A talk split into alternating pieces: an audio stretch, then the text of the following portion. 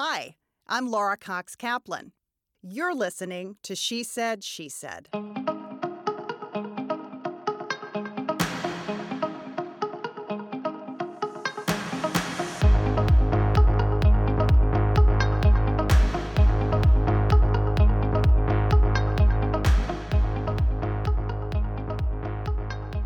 Dr. Kerry Healey is an internationally recognized leader in higher education and public policy. She served as the Lieutenant Governor of Massachusetts, where much of her work focused on public safety and criminal justice, as well as closing state budgetary shortfalls. One of her many accomplishments included the passage of Melanie's Law, a 2005 law that strengthened penalties for drunk driving to keep repeat offenders off the road. Kerry is also the first female president of Babson College and is now the inaugural president responsible for launching the Center for Advancing the American Dream. Carrie is a graduate of Harvard College and received her PhD in political science and law from Trinity College in Dublin, Ireland. Her awards and accomplishments, frankly, are too numerous to mention, so we will include a number of those other accomplishments and awards in the show notes. But without further ado, Kerry, welcome to She Said, She Said. Thank you, Laura.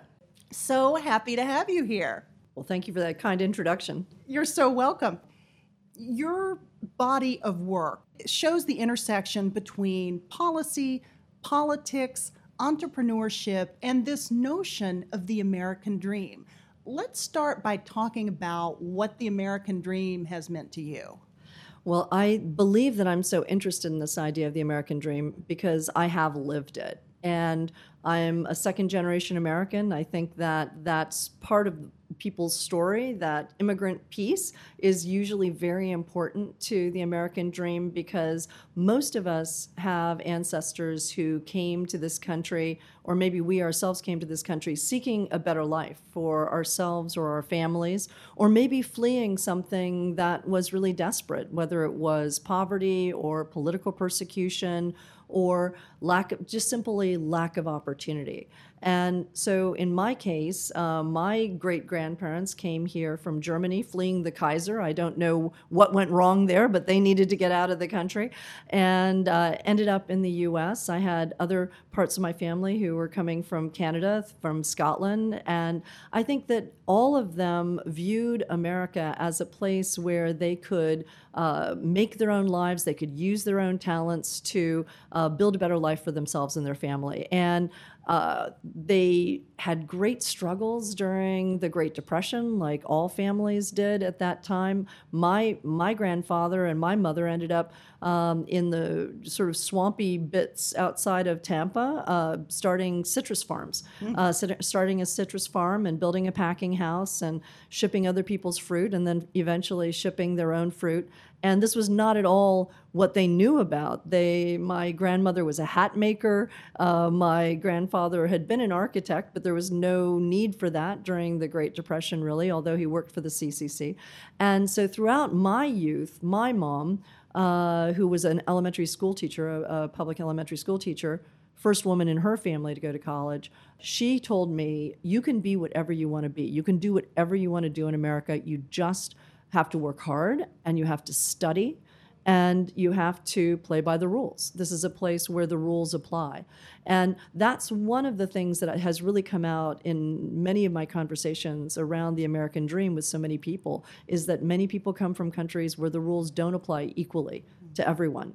And so the idea here, at least that America aspires to be a place where there's a, a pretty even playing field um, is something that I can identify with. I was able to uh, go to public schools and and end up going to Harvard on grants and scholarships. And my family didn't have enough money to send me there. I wouldn't have been able to go without the you know gracious charity of other people. Mm-hmm. And and I went to graduate school on, on scholarships as well with uh, with the Rotary Foundation, and they're amazing. And they sent me to Ireland to do my PhD and, and launched my entire career. So I think that that story of coming just from a small town, from coming from Daytona Beach, Florida, for, with parents who were great, wonderful, loving parents, but they didn't bring anything in particular to the table in terms of wealth or connections or anything else.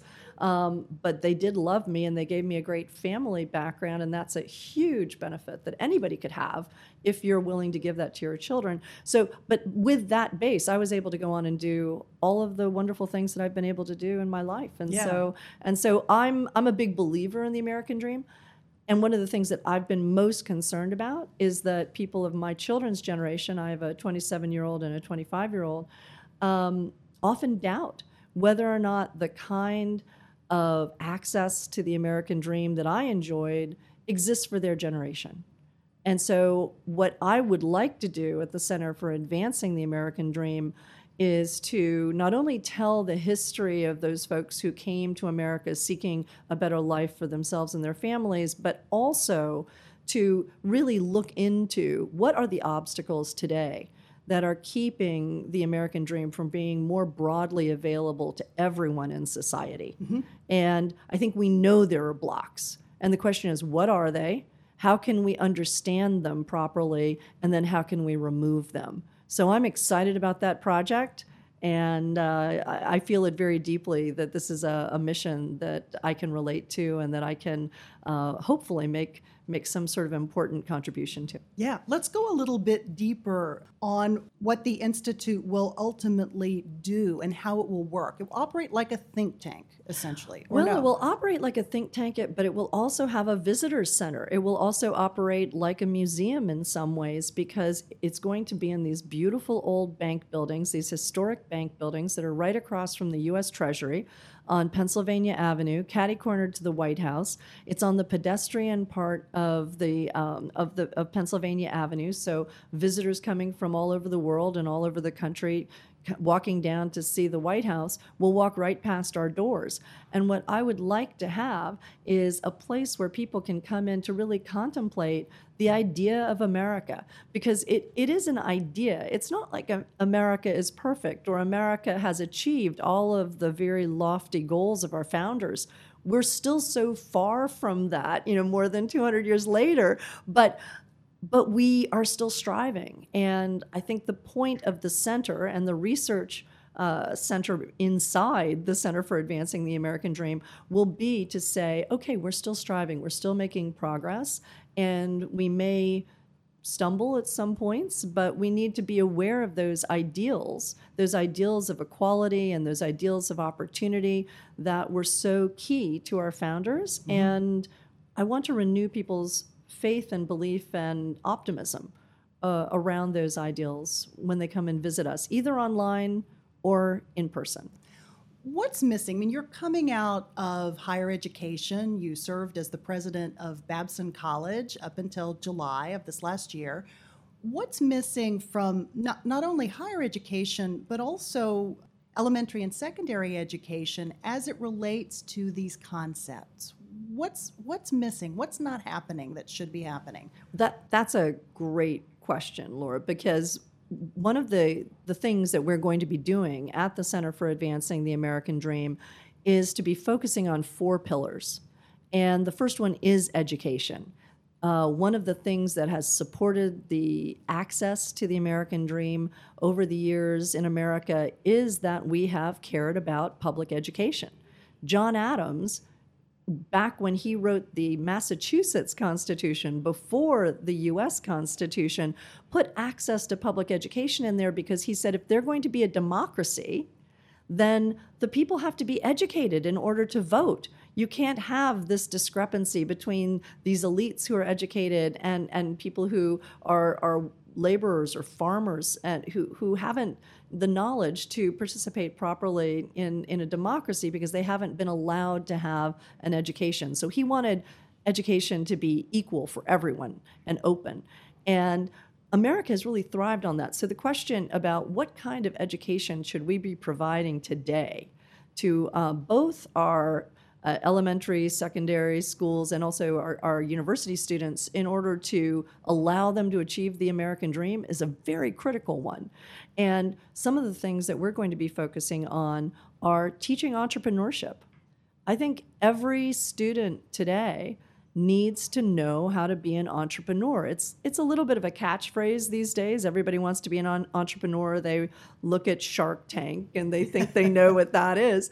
But in some ways, being an entrepreneur is just a way of thinking and acting. Mm-hmm. It's it's just design thinking operationalized. You you you see a problem and you you think of some solutions and then you take some practical steps to get there and you share the results with others and it empowers people to feel like they can make changes not only in their own life but also in their community or in society and one of the things that we need to teach all of our, our young students um, at every age um, is that they have the power to make changes. They have the power to say, I don't like this in my community, or I think this could be different, or I think America should go in this direction, and I'm going to work to do that, and to make them feel that they have all the tools at their disposal that they need to do that.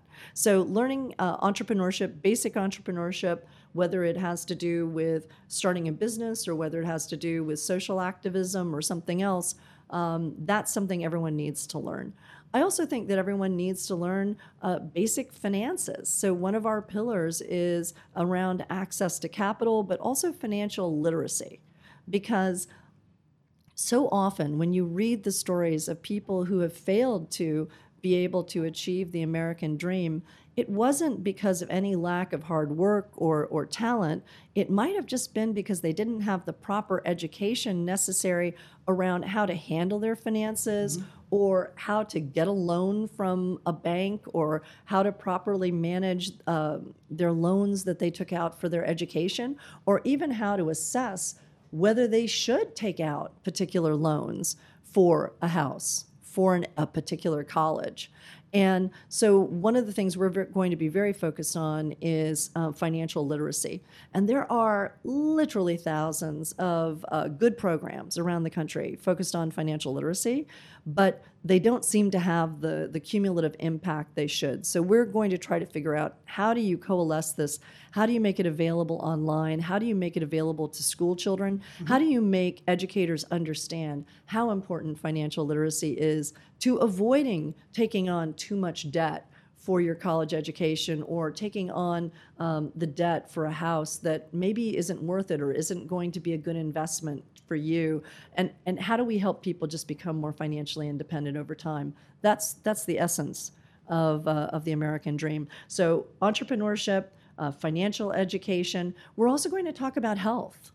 I think people need to know about basic health issues that most people maybe they read about it on the internet but they don't know what's true or what isn't true. They maybe see their doctor 15 20 minutes a year. Maybe they see them more if there's something wrong but that's not the time to be learning about health. You need to be learning about health before things go wrong so you can maintain your health.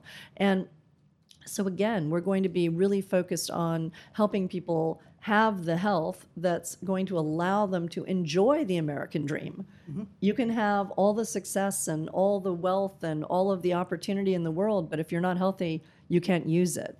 So, so those are the things we're focused on: education, entrepreneurship, health, and financial literacy. And we think that those are really solid underpinnings uh, for achieving the American dream. Yeah. Talk a bit about how your experience at Babson has informed your journey going forward because Babson is a, a, college that's specifically focused on entrepreneurship and really emphasizing that in its curriculum. How has that informed sort of the way that you think about this latest initiative? Well, I'd like actually to take it back a step and say when I was lieutenant governor in Massachusetts, I had the opportunity to see that the only people who were really creating jobs were entrepreneurs. And you could look to government and say, create jobs. The only job government can create is a government job. And so, if you really want to create lots of jobs and, and contribute to the economy, you have to support job creators who are entrepreneurs. Mm-hmm. And so, I left government feeling quite frustrated with the ability of the public sector to actually make the economy thrive in any way other than simply getting out of the way of people who had the brilliance and the energy to create new solutions and new opportunities for people. So I had it firmly fixed in my mind that entrepreneurship was the way forward for society. And so when I got a call from a headhunter actually saying, mm-hmm. you know, would you like to go into higher ed? I said, I, I'm not really you know, I'm not really qualified. I mean, maybe this is one, maybe, maybe, this is a place where I can connect with how many women often feel when they get opportunities that they weren't seeking. They think, well, maybe that's not really the, you know, like, have you seen my resume? You know, have you have you looked at that? Because that's not actually what I'm qualified to do. Because you had you had worked in higher ed. I, I, I had, and... yes, I had been an adjunct professor, which means you know that, that you you just go and and teach a course uh, at a, a college, but you're not part of the faculty formally. I'd been a fellow at Harvard, which mm-hmm. again means you just go teach a course and it's a non-credit course even and you're there on the campus, but you're not it's not like being part of the university. And so to be asked to come in and lead uh, a, a, a, very distinguished uh, college, I felt a little bit nervous at first until I spoke with the trustees about their mission. Mm-hmm. And their mission being so entirely focused on entrepreneurship of all kinds uh, really inspired me and, and gave me the confidence to say, you know, I would love to work with young people and, and a faculty and, and, and alumni mm-hmm. who are engaged in creating jobs and, and creating great solutions to the world's problems. So I had a wonderful time. Yeah. You also, I know, focused a lot on the synergy between art and creativity and entrepreneurship and the impact that art and thinking about the world differently can have on problem solving. Talk a little bit about that. I'm so fascinated by this. No, I'd, I'd, love to talk about that because I think that one of the most contrarian things I did when I first came to Babson College was that I brought the Commonwealth Shakespeare Company uh, in to be our uh, art artist in residence, if you will, and to run our arts program. And a lot of people looked at me and said, um, you're a business school. Do you realize you're a business school because you you've now brought a Shakespeare company to a business school? That's probably the only one uh, on earth. And I, I love the idea because Shakespeare, first of all, teaches us everything. Everything that there is in life is somewhere in a Shakespearean play. So if you want to know life, you can just read Shakespeare and you've pretty much got it down. Um, so I thought that alone is an important reason to bring them to a college. But I also thought that it the, the whole process of um, as you say, being creative, being an actor, or even being an artist. All artists are entrepreneurs. They they piece together their livelihood through their creativity, and so. Um, occasionally, you see artists who are masterful business people as well, but most people kind of struggle with balancing that creative aspect of their life and the business aspect.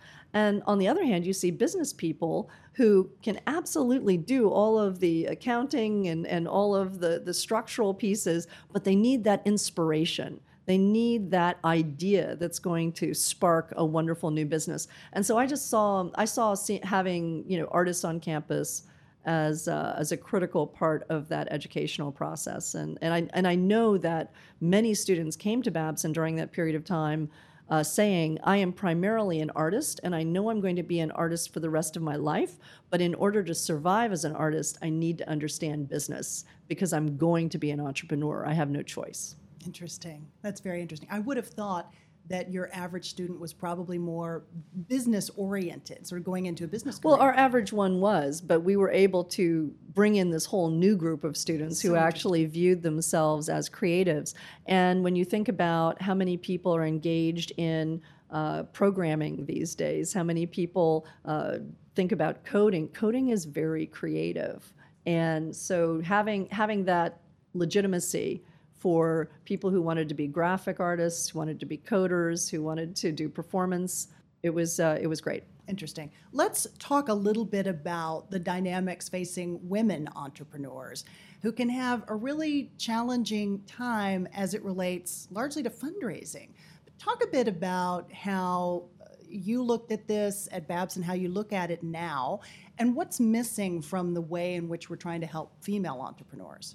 Well, money is missing. That seems to be what's missing. It's so fascinating because women entrepreneurs are just as or more successful than male entrepreneurs given the same resources. But during the time that I was at Babson, and I don't think it's changed very much right now, unfortunately, I think it may actually be getting worse.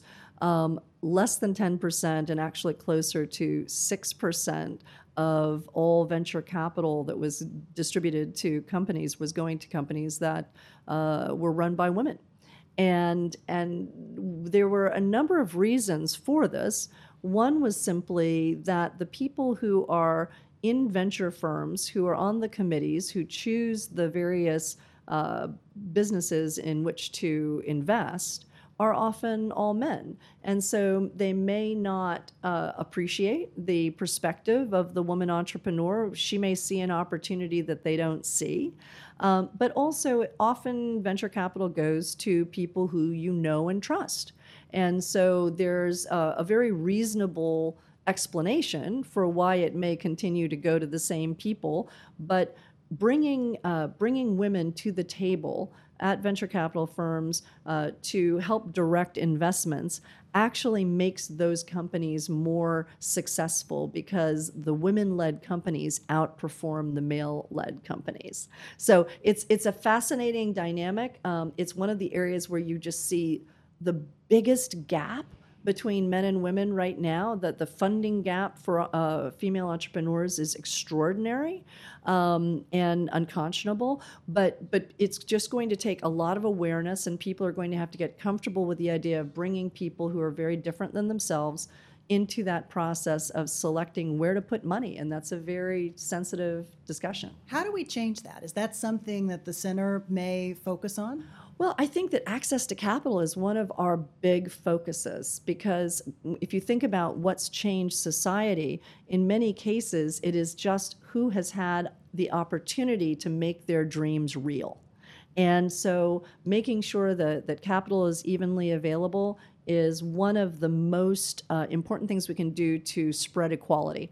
When we thinking, uh, I brought for our 100th anniversary at Babson, Steve Case, uh, to come and be the commencement speaker uh, for our undergraduates because he has something called Rise of the Rest, where he deliberately goes out into the Midwest or goes goes to cities that are underfunded and looks for entrepreneurs. And it's not just women entrepreneurs who aren't being funded. It's it's people outside of New York and San Francisco and Boston and L.A. to some degree. They're, it, they're all of the capital, all of the opportunities financially are really concentrated in a few of these coastal cities. And when you look at the Midwest, there's just a dearth uh, funding for uh, entrepreneurs in those regions. And so you see the Waltons, you see Steve Case, and some others trying to move into that space and say, wait, the people in the Midwest have just as good ideas as people anywhere else. And, and their ideas could create so much more wealth and opportunity for America uh, and, and the world. So let's, let's bring that capital out. So I do think there's I do think there's a movement to try to make sure that capital reaches all of the places with good ideas. I want to pivot mm-hmm. and talk a bit more about your public service and running for office and building up the risk tolerance that it takes to do something like that. It is not easy for anyone to run for elected office, and some would say it may be, in some respects, more difficult for women. I don't know. You can give me your point of view. You've run, you've lost, you've won, you you've had lots of experience. No, I've lost, I've lost, I've lost, I've won, or something won. like that. Yes, yeah, so I think I think it's more likely. Talk about. Let's start with why you jumped into public service in the first place. You ran for the mm. first time, I believe, in 1998. Yes. Right. Yes. Had had you served in student government? What was it that inspired you to run? Okay, so embarrassingly, yes, I was president of student government but um, that probably wasn't it. But I, I worked um, I worked for ten years for a company called Abt Associates in um, in Cambridge, and what they did is they did public policy work for government different government agencies. I personally worked for the U.S. Department of Justice for about a decade on issues around drugs and gangs and victim and witness intimidation, child abuse and neglect, domestic violence, um, uh, leaving jails and prisons and reintegrating into society. Um, so all very cheery topics, as, as, you, as you can see. Um, and so after about a decade of thinking about all of these things that are, are, are symptoms of what's gone wrong in society, um, I wanted to talk about solutions because I felt like I had some good answers to some of these really intractable and, and difficult problems that we're facing society. And yet I felt that what I was doing as a consultant for this you know, for the U.S. Department of Justice wasn't getting through. I might have been writing little books for prosecutors or judges or chiefs of police or giving talks at the American Society of Criminology, but nobody really cares. They're busy. They can't, you know, wrap their mind around reading a white paper on how to solve domestic violence. And so, what I thought I would do when I was 38, 37, 38, um, was I will just, my kids were three and six, and I thought, okay, I will just run for office and I will um, get a chance to talk about the things I, am passionate about. And I know I'm going to lose because I'm a Republican in a very democratic state, uh, Massachusetts. Massachusetts. Uh, there, I think Republicans at that time constituted 13% of the voting public. I believe now it's down to 11. Um, and and so it wasn't like I thought I was going to win. I just thought that I'd have a platform mm-hmm. uh, by running for office to honestly discuss child abuse and neglect and, and domestic violence, which were the things that I, I was concerned about at that time. And and so I did. And it was really painful. It was just a very um, hard experience to go from being an academic, basically, someone who had been sitting in a cubicle uh, and then occasionally going out and doing field work, researching these, these criminal justice topics, to someone who had to give speeches, who had to meet you know, uh, vast numbers of strangers, march in parades, you know, kiss babies, whatever. And, and it was. Um, it was humbling. It's a very humbling process because you really you bump up against your own limitations very rapidly. Like you can see right away what's going to be comfortable and what isn't going to be comfortable. What did you learn about yourself? Um, i was frightened of media. I did not feel comfortable uh, being on camera uh, in particular, my first televised debate, uh, which was just with a little cable television station in, in Beverly, I, I broke out shaking so violently that they almost stopped the cameras because I was just so, I was so like chattering like I was in the North Pole. And I got through it. Um, but I, I've realized over the years that I've had to genuinely work on the media piece because if you can't communicate your ideas, if you can't communicate what you care about, about, then you're not going to get action. And so that that was a big part of it. The other part for me was that my party just was not embraced in in Massachusetts. If I'd been running in, uh, you know, a midwestern state, perhaps I would have had an easier go. So I always needed to be able to explain my ideas and explain why I believed in what I believed in uh, more clearly and more more I think um, empathetically, mm-hmm. probably than than you would if you were in a in a place that had a m- more diversity of ideas. And and so those you know those were challenges. And then of course there's just the challenge of managing kids and school and pets and you know family life while you're you know while you're running well while you're doing anything but running for office poses some special challenges because things sure. happen at night and they happen at all times of the day and night. Yeah. So notwithstanding the fact that it was not a great experience, even though you learned a lot from it, you you stayed in. No, it was a great experience. It was a hard experience. Hard experience. It was it was a hard experience, but it was a great experience because you see the best in people. You know, now I know people feel like, oh, politics is so negative. It was always negative. It was it was always, you know, I don't think I ever had a race where you wouldn't have said there was significant negativity.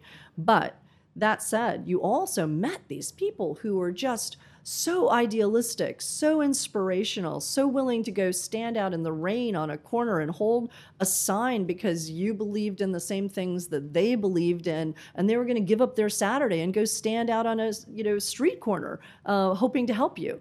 It was it was unbelievable that people would do this, and they weren't doing it just for you. They were doing it because of what they believed in that this was the democratic process, and they believed in America. And I met so many wonderful veterans uh, who had served the country. Uh, at that time, uh, a number of World War II veterans were still alive and active. And I remember one man I worked with who had literally been among the people who stormed Omaha Beach, and he survived and he marched all the way to Berlin and, and was there when the war ended. And, and his his degree of patriotism and his love of the flag and his understanding of the sacrifices that people have made for America was just incomparable. And, he educated me, even though my dad was a World War II vet as well. Just just spending time with people like that, it was so uplifting. So uh, so I went on to lose more. Uh, so because because I found it such a positive experience. Um, and then eventually on my third race, um, after I had become uh, party chairman in which is like overseeing about five or six people, um, you know, I I ran. Uh, with Mitt Romney mm-hmm. for lieutenant governor in Massachusetts, and finally uh, succeeded. Yeah. What advice do you have for other people, women in particular, who are considering running for office? I, I think you just have to have belief in yourself and uh, and you have to bring people who you trust their opinion very close around you. And they have to be people who are going to be honest with you. Uh, so it can be your family it can be your friends it could be a professional advisor uh, who you genuinely respect their opinion. But then you have to draw the line. And whatever anybody else thinks you have to just say nope you know, I'm doing my gut check with the people who I respect and who know me and love me. And if other people have a different opinion of me uh, from the outside, you can certainly ask yourself the question why do they have that opinion if I don't think that's a fair opinion? Um, but you really can't think about it. You have to have the, the confidence to say, you know, I'm, as long as I still have the approval of the people who I respect and who love me, then then I'm going to move forward. Does that advice apply regardless of whether it's politics? It probably does. Right? it's just much more. Um, uh, it's written large yeah. when, when you're when you're in the public. Yeah. Political parity has been an area of focus for you, and you've worked on the Political Parity Project to try to get parity mm-hmm. between women and men in politics a big, big problem, even though we've seen some strides with increasing the number of women elected to Congress this last cycle. However, we've also seen uh, the number of Republican women actually go down who are elected. Talk a little bit about what the challenges are and some of the work that you've done in this space. Yeah, after I left uh, office in 2007, I was for the first time able to actually talk about being a woman in politics because I have to say that at that time, before 2006, the advice that you would get from political consultants was um, they can see that you're a woman. You don't need to talk about it. Just leave it alone because it's bad enough. You know, it's bad enough that they can see that you're a woman. You, you don't have to be constantly going on about it.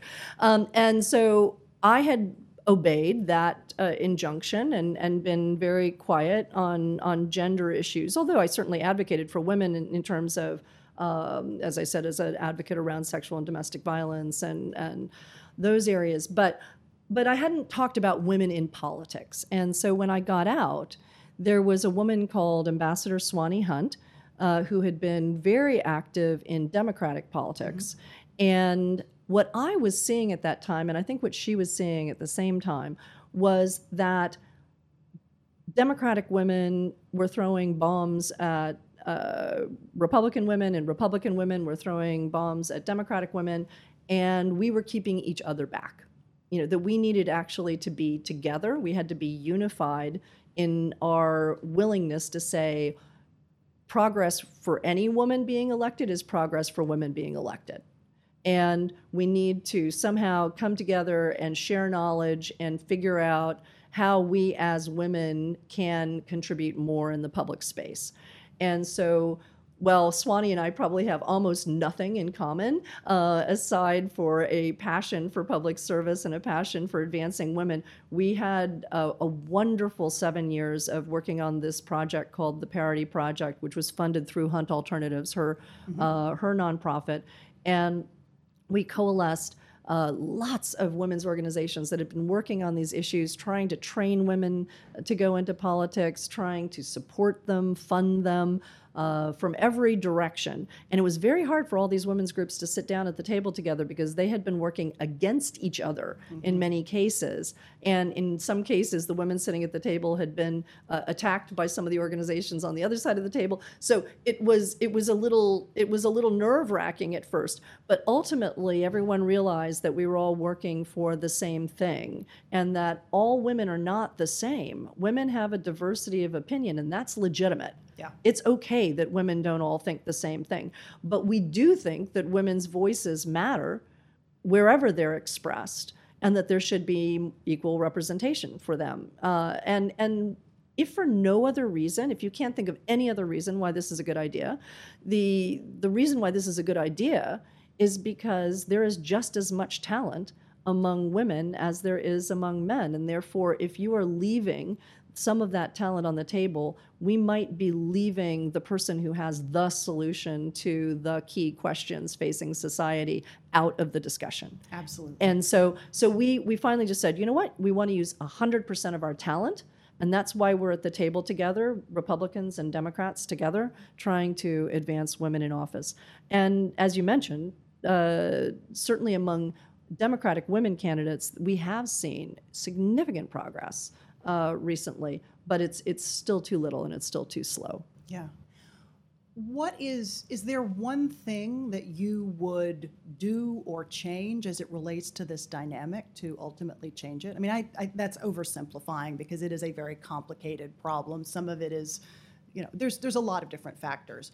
But is there something in particular that you would do if you had a uh, crystal ball or a, a magic wand to change this dynamic? Yeah, I think in some ways it's pretty simple because if our if our parties are dedicated to recruiting equal numbers of women and men to run in primaries, I think we can leave it to the voters to decide. But the recruiting process is pretty lopsided, and women are less likely to present themselves for candidacy. They need to be asked, and they need to be asked repeatedly. This is one of the more interesting findings that we, we did a lot of research through through the Parity Project, and one of them was that women needed to be asked something like seven times uh, by people who they respected in order to step forward. Men don't have to be asked. They you know they wake up in the morning and they're you know they're shaving and looking in the mirror and going that person should be the next U.S. senator, right. and and that's just not an idea that that women usually have pop into their heads when they're getting dressed in the morning, and so. I, they, someone needs to come up to them and say, you know, you know what? Your expertise in finance, or you're a great lawyer, or you're a great uh, business person, or you know what, you've been so fantastic, you know, working with your family that you have so much to bring to the table mm-hmm. around, you know, education and family issues. That you, you have to point out to women what their talents are and and why those are needed in the in the public space, and then then they're willing to come forward. Do you think, and I've heard this statistic about asking a woman multiple times yeah. to run for office for, for a decade or more, right? We've mm-hmm. talked about this and talked about this. I would think that socialization of this notion, if you know as a woman that maybe you're holding yourself back, that maybe you're less inclined to step forward, does that change over time? Or why hasn't it changed? Why isn't there more of an awareness of the fact that, oh gosh, yeah, maybe I am qualified. Why am I not raising my hand? Does that change? Well, I think the negativity around politics right now really puts a lot of women off. Uh, even when we were studying it 10 years ago, it put people off. Mm-hmm. And you could not really compare the the environment at that time with the environment today. And many women look at it and say you know what? Not for me. I can't you know i'm, I'm not uh, i'm not interested in entering that fray because it seems so personally destructive. So the only counterbalance to that is that you have to say is what i believe in important enough to take these risks you know and and, and do i have something to bring to the table that may be unique or or maybe it's just your responsibility as a citizen to to take some of these risks to speak out to make sure that society is what you think it ought to be as opposed to allowing it to be driven by others. You talked already about running for office, losing, losing, losing, winning. How what's your advice for bouncing back from setback whether it's a political loss or a personal loss what what is the process that you go through to pull yourself back up, dust yourself off, and just keep going? Hmm, this is a very good question. This is, um, I would have to say that it takes a long time to recover. Uh, people underestimate how long it takes to recover from a major setback, probably of any sort, but but certainly an electoral uh, setback because you're you're so invested in that effort. You have to, even if you know that you have almost no chance of winning, you have to really invest yourself in that effort as if you were going to win. So it's always disappointing, no matter how much rationally you know you're likely to lose, and and then you have to look at the positive pieces of it you have to say what what good has come out of this. And i think if you start looking at the good pieces as opposed to looking at the bad pieces it's pretty easy to be resilient. You'll you will have met so many new interesting wonderful people. Uh, people know your resume. People know who you are. So they're more likely to reach out to you and say hey i have this opportunity. Would you like to serve on this board or would you like to join this group or would you like to come over for dinner? And I think that those kinds of outcomes, while they may seem peripheral, um, really help you be resilient because you realize that no matter what happens, something good is going to come out of this. And, and then once you're in office, you can easily point to the things that you were able to do that made people's lives better, that maybe even saved lives, like Melanie's Law, or establishing recovery high schools and allowing uh, kids who are recovering from drug addiction to be able to be in a drug free school and graduate. And many of them are now going on to college. And when I'd go to those those graduations, and I think I had a hand in founding these schools, it's just so rewarding to see the outcomes of public service that once you've done it and you've succeeded in doing it, you're never going to doubt that it was worth the the effort uh, involved and and honestly some of the pains and setbacks involved. Let's talk about the fact that it's a new year and a new decade. I am obsessed with ways of keeping myself on track, goal setting, personal evaluations. I love tips and tricks. And I just spent an hour with my daughter last night. I ran across this cool podcast a couple weeks ago where this woman creates vision boards, and I thought how perfect for Lane, who's 10.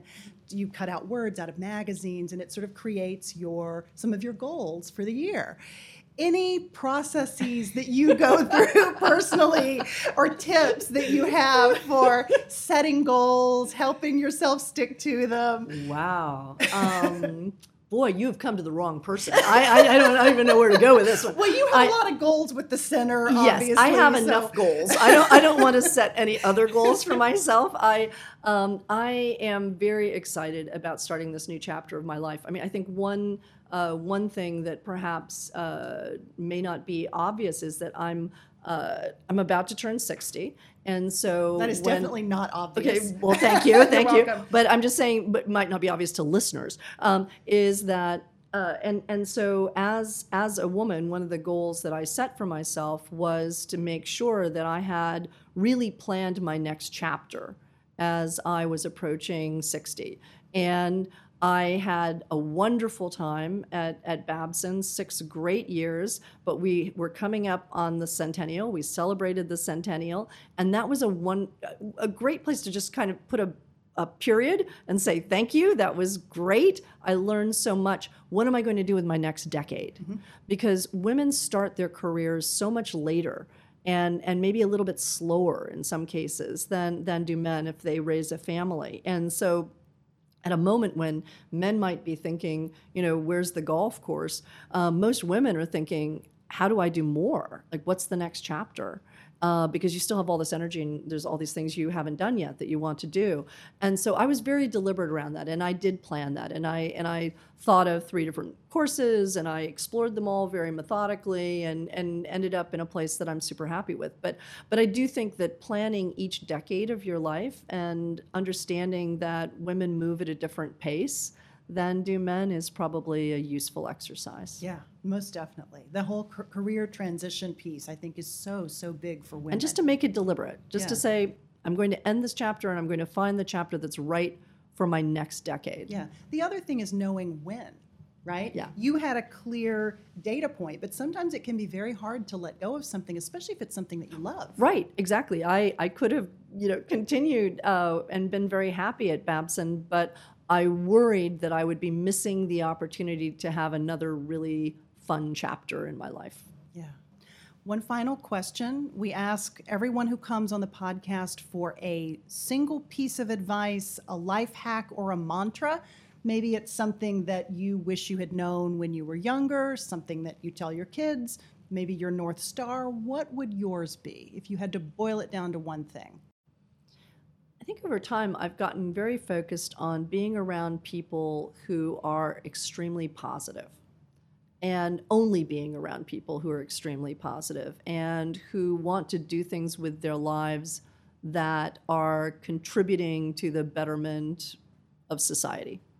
And if you do that, you're just happier and and it helps you keep your values straight and it helps you be a wonderful example for your kids because you're positive and and it allows you to see the the beautiful things in life that you might miss otherwise so i think focusing on being positive and seeing positive things and being around people who share that is an extremely important thing to do it's lovely. Thank you, Kerry. Thank you so much for being here. thank you Really appreciate Thank it. you.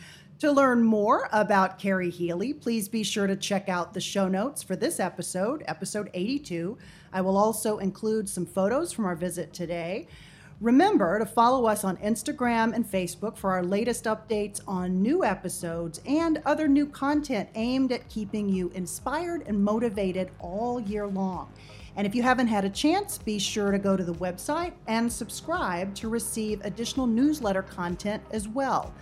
As always, thanks so much for listening and for being part of our growing She Said, She Said community of amazing women like Kerry who are inspiring and real and having a very positive impact on the world every single day.